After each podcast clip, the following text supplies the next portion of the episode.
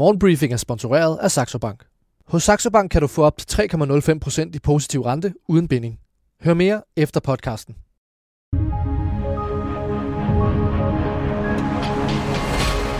Godmorgen og velkommen til Julen banker nu for alvor på døren. Måske går du på juleferie i dag, måske først en af de næste dage. Det her er i hvert fald sidste briefing i et hæsblæsende 2023. Jeg lover, vi slutter stærkt af med masser af grøn energi, stor heder til en dansk topchef, krisen i det røde hav og kunstig intelligens. Alt sammen her i din morgenbriefing onsdag den 20. december. Mit navn er Lasse Ladefod.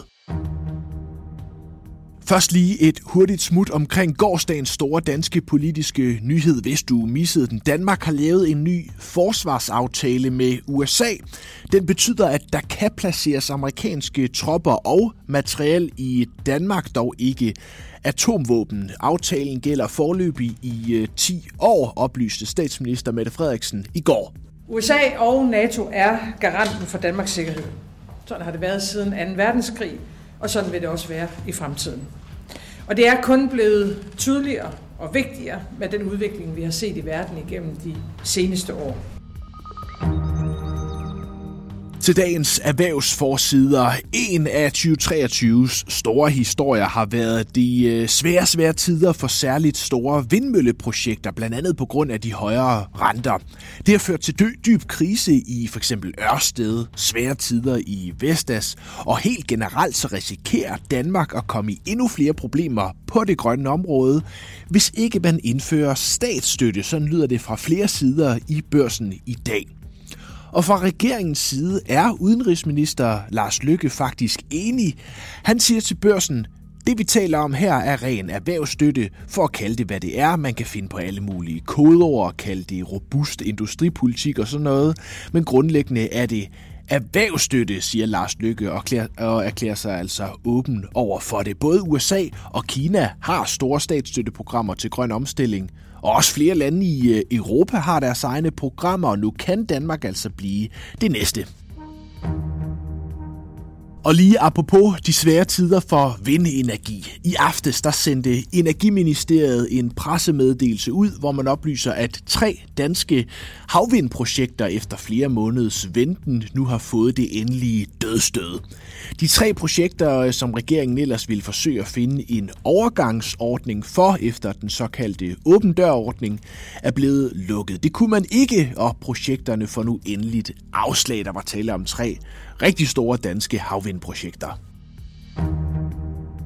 Også Finans har fokus på bæredygtighed på vej ind i et øh, geopolitisk usikkert og makroøkonomisk vaklende 2024, så er mange virksomheder lige nu ved at gennemgå deres investeringer både på kort og lidt længere sigt.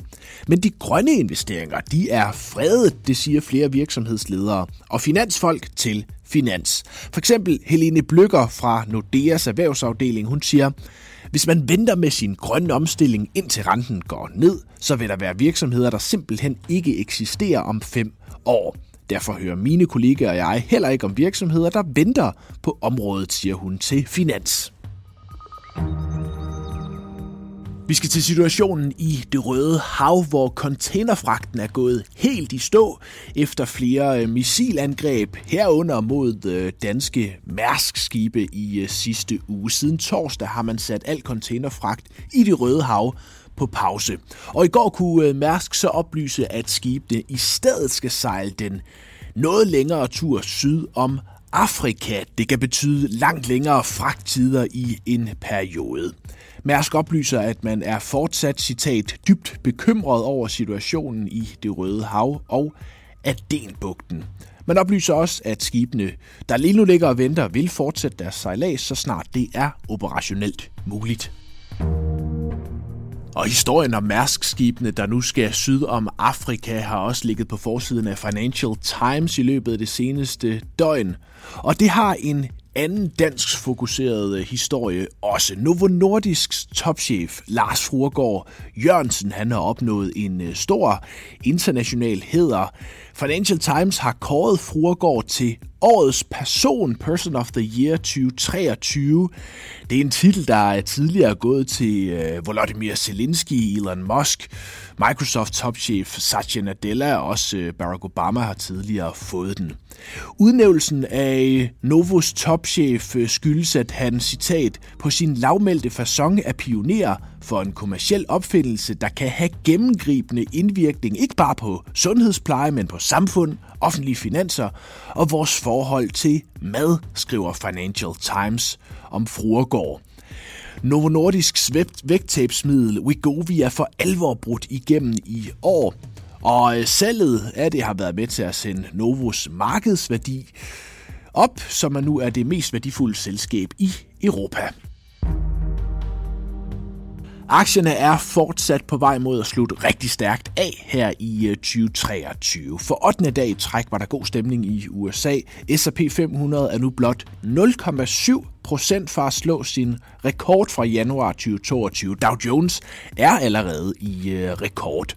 Stigninger i olieprisen var med til at sende energiaktier op i USA. I Danmark der steg DSV med øh, 4,8 procent i et øh, grønt C25-indeks. C25 er steget 12 procent siden slutningen af øh, oktober, men har stadig sådan cirka 10 procent op til sin seneste rekord. 2023 er altså ved at gå på held. Det er tid til at samle op og se frem.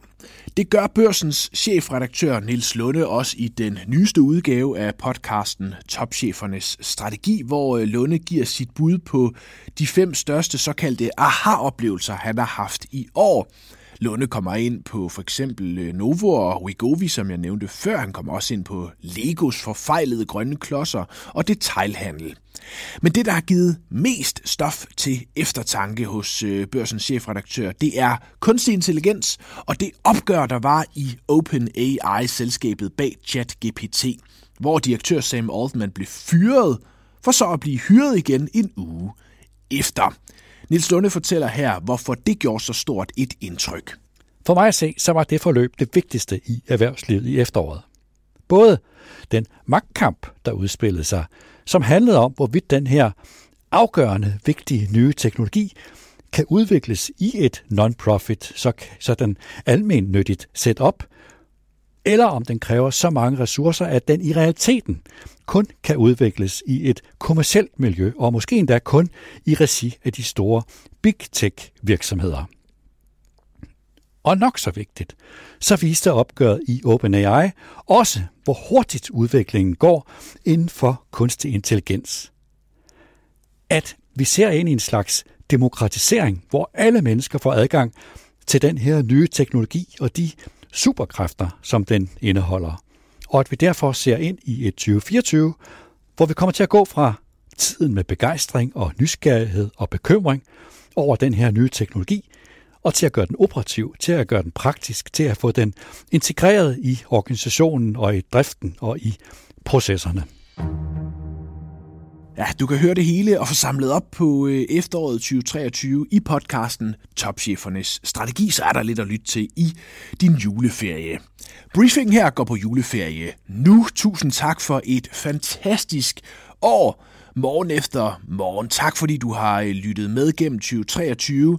Vi er tilbage igen den første uge af januar 2024. Ha' en herlig jul, og når du når dig til, en fantastisk start på det nye år.